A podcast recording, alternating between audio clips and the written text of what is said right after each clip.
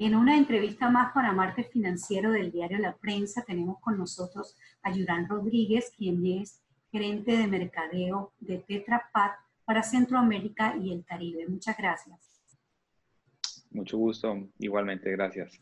Pues quisiéramos conversar primeramente cómo asumió la empresa todo este desafío que ha sido la pandemia y cómo se está transformando cada día más digitalmente en sus procesos. Sí. Uno de los pilares que tiene Tetra Pak eh, y realmente se convierte en nuestro norte de acción es básicamente la promesa que nosotros tenemos ante nuestros clientes y sus consumidores, y es proteger lo bueno. Eso es básicamente nuestro moto.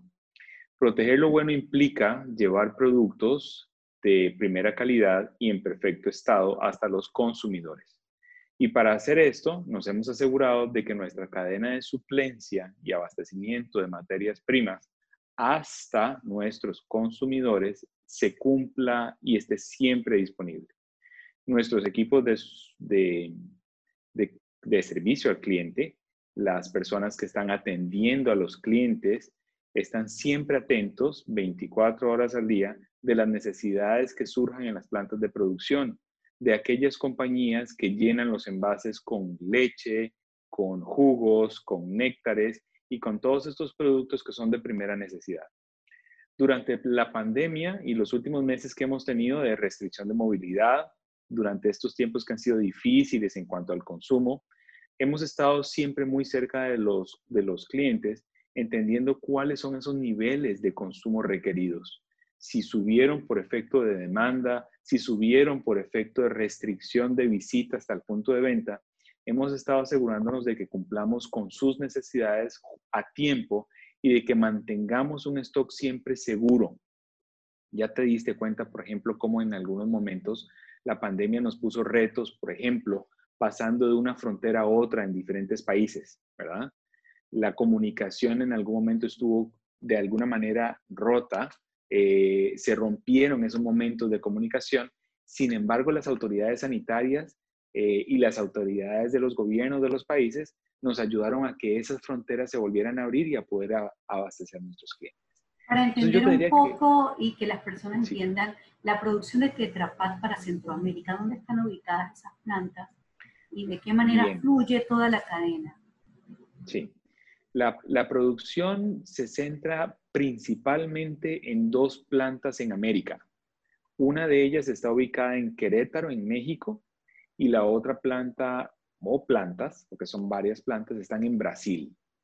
Principalmente en Centroamérica, nosotros nos abastecemos por un tema de cercanía geográfica desde México. Y entonces, ¿cómo fue toda esa dinámica en pleno estos desafíos de confinamiento, de cuarentena, de salvoconductos para poder transportar insumos en la región? Sí, fue, eh, fue un verdadero, un, un verdadero, una verdadera prueba, no solamente para Tetra Pak, que estamos seguros que para todas las personas ha sido una prueba, pero es una prueba de resistencia prácticamente, porque en esta prueba hemos tenido que sacar lo mejor todos de cada uno de nosotros. Pero creo que realmente el éxito fue un tema de, de personificar esas necesidades. Lo primero era mantenerse disponible independientemente de dónde estuvieras. Estuvieras en casa, estuvieras detrás de una computadora, estuvieras detrás de un, de un teléfono. Lo importante era estar disponible en el momento en que nuestros clientes te fueran a necesitar. Lo segundo era siempre, siempre estar un pasito adelante, entendiendo cuál era el comportamiento de nosotros también como consumidores, cuáles necesidades tenías estando en casa eh, en cuanto a consumo precisamente. Nos dimos cuenta, por ejemplo, que la categoría de leche larga vida es una categoría que le permitió a las personas quedarse en casa, quedarse a salvo por más tiempo sin tener que salir todos los días a, co- a comprar leche, ¿no? Entonces, eso le brindó la conveniencia de mantenerse un poquito más seguro sin necesidad de estar visitando los puntos de venta con tanta frecuencia como lo hacía antes. Al igual, versus algunos otros productos, como son la leche en polvo, como puede ser la leche que no es lista para tomar, la leche en envase de Tetra Pak, que se mantiene por más tiempo, nos permite no tener que diluirla con nada. Es básicamente tomarla inmediatamente. Entonces, el no tener que salir también a comprar o abastecerse de agua para rehidratar la leche en polvo, te hacía la vida un poquito más conveniente también en casa. Así que, en ese sentido, el estar cerca con los clientes, el ofrecer la conveniencia a los consumidores, logra tener una combinación apropiada durante este tiempo de crisis que, como te dije al principio, nos, nos puso a prueba. ¿Cómo estuvo precisamente entonces el consumo?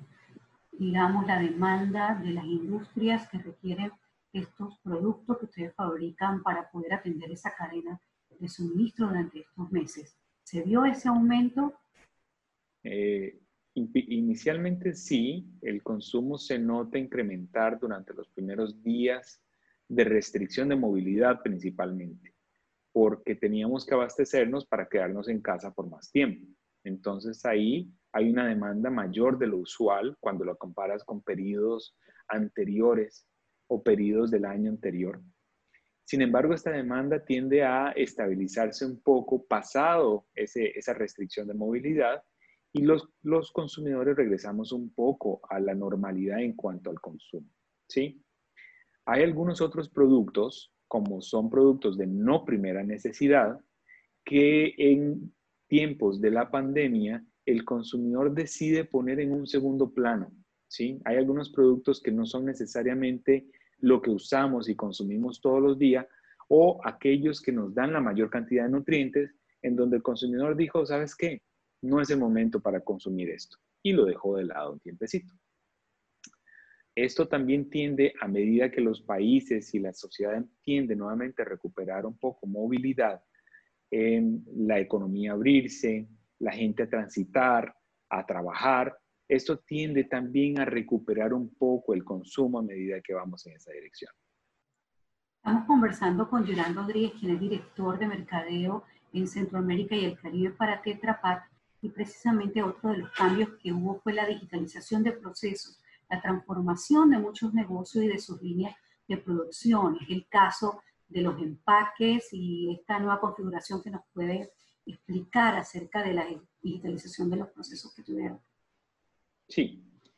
Nosotros como empresa hemos innovado no solamente en la forma en que los productos realmente llegan hasta el consumidor, sino también la manera en la que el consumidor está interactuando con nuestros envases. La interacción del consumidor con los envases es cada día más importante. Y yo te voy a poner, por ejemplo, el caso donde nosotros transitamos por un supermercado y de repente nos entra la curiosidad de entender qué ingredientes tiene un producto, o a dónde fue manufacturado, o, por ejemplo, cuál es su vida útil, hasta cuándo nos va a durar ese producto en casa, ¿no? Toda esta información es muy importante y es relativa al consumidor, porque el consumidor es un consumidor mucho más educado, tendemos a tener necesidades de saber qué tanto nos nutre un producto, qué tan bueno es para nuestra salud.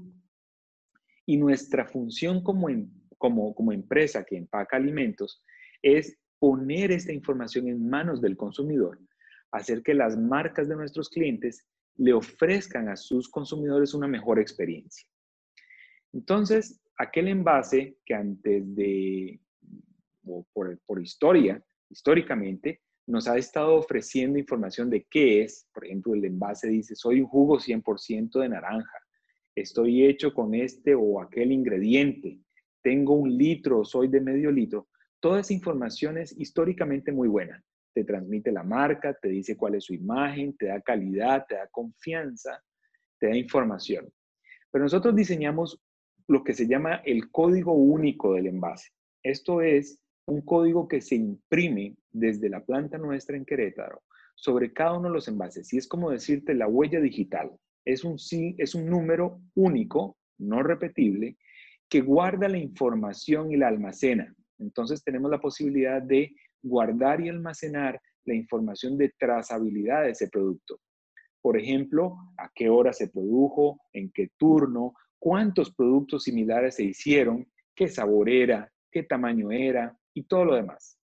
Lo que logramos hacer ahora fue integrar a través de una aplicación móvil, básicamente, la, la forma en que el consumidor está obteniendo esta información.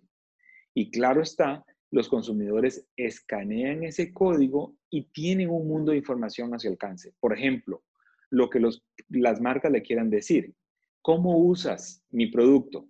¿En qué momento te los puedes tomar? ¿Acompañado de qué? ¿Para quién está eh, mejor descrito el producto o dirigido el producto? Y esto es lo que hemos denominado la vida de un producto que anteriormente era análoga, ahora se convierte en un producto digital. Porque también somos ya nuevamente seres cuya información transita en vías digitales. Entonces queremos tener esta información al alcance de nuestras manos. Ya no queremos esperar a llegar al supermercado para darnos cuenta cuándo vence el producto. Queremos saberlo inmediatamente, ¿no? Y esto es lo que Tetra Pak ha puesto a disposición de sus clientes y es parte de lo que nosotros denominamos nuestra oferta digital. Adicional a esto, la experiencia tiene que ser una experiencia divertida, una experiencia entretenida, una experiencia que le dé al consumidor no solamente información. Entonces hemos logrado combinar un mundo de promoción, un mundo de beneficios para el consumidor a través de esta interacción con el dispositivo móvil y el código único. Finalmente, esto es muy importante porque para nuestros clientes, estas interacciones que se dan le permite obtener información. Por ejemplo, ¿cuánto producto se toma de ese tipo? ¿A qué hora del día? ¿En qué zona geográfica? ¿Dónde fue adquirido? ¿Cuál es el perfil de los consumidores que están tomando ese producto? Y toda esta información es en tiempo real. No es una información que tiene que ser procesada, sino que es información que nosotros se la damos a nuestros clientes a través de un acceso que obtienen en su mismo computador. O sea que hoy yo puedo empezar a chequear cómo está el consumo de mi producto específicamente en una zona geográfica de una región, de un país.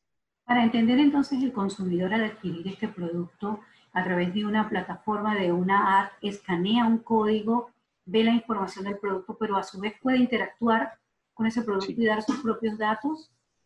Sí. Nosotros tratamos de evitar y regulamos un poco el acceso de la información personal porque nos guiamos a partir de las convenciones eh, europeas, ¿no? En cuanto a la protección de datos del consumidor se refiere. Entonces, lo que obtenemos de los consumidores son temas muy, muy generales. No vamos a lo específico, pero obtenemos, por ejemplo, rangos de edad. Obtenemos, por ejemplo, género. Obtenemos, por ejemplo, si hay algún ligamen que nosotros podamos hacer en cuanto a sus gustos y preferencias o redes sociales en que la persona esté. Al final de cuentas, son datos personales que los consumidores nos quieran reportar. Pero lo que sí es muy interesante y sobre todo para, las, para los clientes de Tetra Pak es que, te voy a poner un ejemplo muy sencillo, saber específicamente, si fuera el caso de Panamá, si en provincias centrales se prefiere la leche sabor chocolate o la leche con sabor a fresa. ¿Sí? Yo probablemente para entender esto, mercadológicamente, tendría que hacer un estudio tradicional. Sí puedo entenderlo a través de mis ventas históricas, pero es muy diferente que yo te diga, averigüemos cuál es el gusto chocolate o fresa durante la última semana. Pues más, espérate, esta mañana, ¿no? Esa, esa inmediatez de la información es básicamente gracias a la integración de ese código único y del dispositivo que va a escanear y va a contar la historia de a dónde estoy, quién lo consumió, en qué momento, en dónde se produjo, qué marca era. Toda esta información al alcance de la mano del productor. ¿Ese código único ya está disponible en Centroamérica y en el Caribe? Sí. Está disponible en toda América, de hecho. Nosotros, en el caso de Centroamérica y Caribe, que es la región donde nosotros la vemos o, o trabajamos acá directamente desde Panamá, eh, empezamos con un piloto hace unos tres años en República Dominicana. El año, eh, en el dos mil dieciocho, tuvimos nuestro primer proyecto en vivo. Ese proyecto lo hicimos en Costa Rica con una marca muy importante por allá. Y hoy día tenemos en vivo dos nuevas marcas que están con proyectos en vivo. Uno está en Honduras y es la marca de lácteos Zula, y la otra es eh, la marca Kevin's en Guatemala. Son dos proyectos que están funcionando hoy día ya. Esto es parte de las tendencias de integrar al consumidor en una nueva era digital en la que eh, no estamos hablando de un consumidor desconocido, sino que interactúa con las marcas. Desde un punto de vista de mercadeo, ¿qué otras tendencias ven ustedes como empresa multinacional para este, poder este, transitar de esta vida análoga a esta vida digital? Sí. Nosotros vemos una acelerada dirección eh, en cuanto a lo que conocemos como los servicios de agregación de última milla, ¿okay? En este momento hay diferentes compañías que lo ofrecen y quizás este ha sido uno de los principales eh, eh, eh, pilares del desarrollo de la distribución. Vimos en, durante la pandemia como, por ejemplo, empresas Eh, de entrega, como voy a nombrarlas, como Apetito veinticuatro, como Uber, como Globo, como Hugo en, en América Central, eh, tuvieron un impacto importante entre la relación marca y productor, ¿sí? Nosotros vemos que eh, las plataformas de comercio electrónico, llámese como se llame, en Estados Unidos se llama eh, Amazon, o en, en Centroamérica tiene múltiples nombres. Los retailers tienen sus propias plataformas de comercio electrónico. Van a ser exitosas en tanto en cuanto podamos acercar esa milla última, esa última milla entre el consumidor y la marca. Porque el comercio electrónico está más que probado. Es, es un producto donde el consumidor lo acepta, lo entiende, experimenta y eventualmente puede comprar eh, no solamente productos de la canasta básica. El tema es cómo solucionemos ese último pasito para hacértelo llegar a la casa. De una manera en la cual nosotros estemos seguros de que cumplimos, por ejemplo, con seguridad, seguridad alimentaria, con nada de extra costos. El consumidor probablemente no quiera pagar costos adicionales. Y las marcas quieren continuar deleitando a sus consumidores. Entonces, ese para mí es una de las tendencias que se marcó durante pandemia, específicamente por las necesidades puntuales que teníamos, pero creo que eventualmente continuarán desarrollándose en ese sentido. Sin lugar a dudas, yo creo que esa es una de las que se va a continuar desarrollando. Otra tendencia que se ha mencionado en el mundo del retail es la permanencia o no de marcas tradicionales versus marcas nuevas que han surgido. Sí. ¿Cuál es la lectura que ustedes hacen de, de esto que ha sucedido? Sí. Mira, nosotros vimos una tendencia bastante interesante, eh, pero principalmente hubo algo que privó en cuanto a la decisión final del consumidor y era algo que tenía que ver con la confianza que brinda la marca. En un momento en que las prioridades del consumidor cambiaron, por ejemplo, te voy a decir un ejemplo, en el dos mil diecinueve, uno de los principales, de las principales preocupaciones del consumidor tenía que ver con la seguridad, ¿no? Había mucha criminalidad, había muchas cosas que tenían al consumidor preocupado.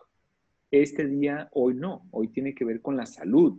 Y probablemente entre salud y economía están ahí peleándose el primer lugar, ¿no? Sobre todo la economía del hogar. Yo pienso que las marcas conocidas empiezan a generar nuevamente tracción precisamente por garantizar abastecimiento, garantiz- garantizar consumo, garantizar seguridad, seguridad alimentaria, sobre todo en la industria de, las, de los alimentos y las bebidas. También tengo que serte franco, creo que el consumidor más que nunca está dispuesto a probar. Entonces, aquellas marcas que puedan cumplir con la necesidad del consumidor van a ser marcas que puedan irse ganando un espacio nuevamente ante las marcas tradicionales. Y allí es donde empezamos a ver que podrían salir nuevamente valores importantes. Uno de los valores que nosotros siempre hemos eh, buscado resaltar en nuestros productos es, por ejemplo, el valor de la reciclabilidad, ¿sí? El envase de Tetra Pak te ofrece la posibilidad de reciclarlo y que este se convierta en un producto con una nueva vida. No necesariamente regresa a la cadena de suplencia de alimentos, pero sí se convierte en algo nuevo, ¿de acuerdo? Es algo que podemos sacar de los desperdicios sólidos y convertirlo en algo nuevo. Estas marcas que logremos ofrecer a los consumidores, dar un beneficio, un beneficio real y tangible ante la forma de disponer de los, de los, de los desechos sólidos, van a ser marcas que ofrecen realmente algo novedoso al consumidor. Entonces creo que el día de mañana vamos a tener aquellos consumidores que están preocupados por lo que le ofrece la marca, dispuestos a probar, y si la marca le ofrece un componente nuevo importante, ellos estarían dispuestos a mantenerse dentro de esa nueva marca. Entonces hablamos de estas tendencias como la digitalización de las marcas, marcas nuevas entrando al mercado que den un valor agregado, el valor adicional de la última milla con todas estas empresas que han surgido de delivery y por supuesto marcas sostenibles y sustentables con el medio ambiente. ¿Qué otras tendencias veremos para dos mil veintiuno acentuadas y de qué manera Tetra Pak está allí en la ruta marcando toda esa necesidad que tiene la industria de alimentos sobre todo? Sí. Mira, sin lugar a duda, eh, como compañía estamos comprometidos con lo que denominamos el futuro. Eh, en las próximas semanas vamos a empezar a ver cómo Tetra Pak tiene de una manera mucho más decidida eh, y un poco más vocal, si se quiere decir, una posición ante los recursos naturales. Vamos a empezar a ver una campaña que se llama Go Nature, Go Carton. Y esto es básicamente decididamente apostar por la naturaleza. Creemos que nuestro esfuerzo no es solamente brindar un producto cuyo perfil medioambiental sea el mejor. Eh, el envase de Tetra Pak tiene un setenta y seis por ciento en promedio eh, de, su, de su contenido total que proviene de una fuente renovable. Es una fuente como el, como el, como el papel, que proviene de bosques que han sido administrados eficientemente. Entonces son bosques que producen oxígeno. Y de eso está principalmente formado el envase. Cuando como compañía nosotros tomamos una decisión de apostar por el futuro, también apostamos por materiales y por métodos de producir más eficiente. ¿Qué son más eficientes? Que consuman menos agua, que consuman menos electricidad, y que generen menor desperdicio en total, ¿no? Nuestro fundador hace unas buenas décadas inició esta compañía diciendo que un empaque debe de ahorrar más de lo que cuesta. Y ese para nosotros es el futuro. Es hacia allá hacia donde continuamos trabajando. Cada día haciendo que nuestros empaques y nuestros envases, nuestro producto final, sea algo que proteja, pero que no agregue costo adicional a la cadena de suplencia. ¿Es posible saber la producción que tiene Tetra Pak dedicada a Centroamérica y el Caribe o, digamos, América Latina? Mira, en Centroamérica y Caribe, el consumo de lácteos, bebidas de fruta y agua, eh, nosotros lo estimamos en ocho mil millones de litros en el año aproximadamente. De estos ocho mil millones de litros en conjunto, nosotros tenemos aproximadamente el veinticuatro por ciento de participación, en unas categorías más que en otras. Nuestra participación es mayor en leche, en lácteos, en leche líquida, por ejemplo, donde alcanzamos casi el treinta y cuatro por ciento de participación. Es menor en agua, obviamente agua sigue siendo una categoría de consumo principalmente desarrollada en plástico. Sin embargo, eh, tenemos soluciones para el envasado de agua eh, que estamos en este momento desarrollando y promoviendo en la región también a través de la tecnología eh, de envase de, de, de Tetra Pak con un perfil medioambiental nuevamente muy positivo. Eh, y Pues con esto más o menos te lo digo. No tengo los datos de América eh, frescos, pero por lo menos ahí te dije los de Centroamérica y Caribe. Pues muchísimas gracias a Yulán Rodríguez, director de mercadeo de Tetra Pak, por esta entrevista. Entonces, anunciando este código único de interacción entre los envases, la marca y los consumidores en el marco de la digitalización de los procesos de negocio.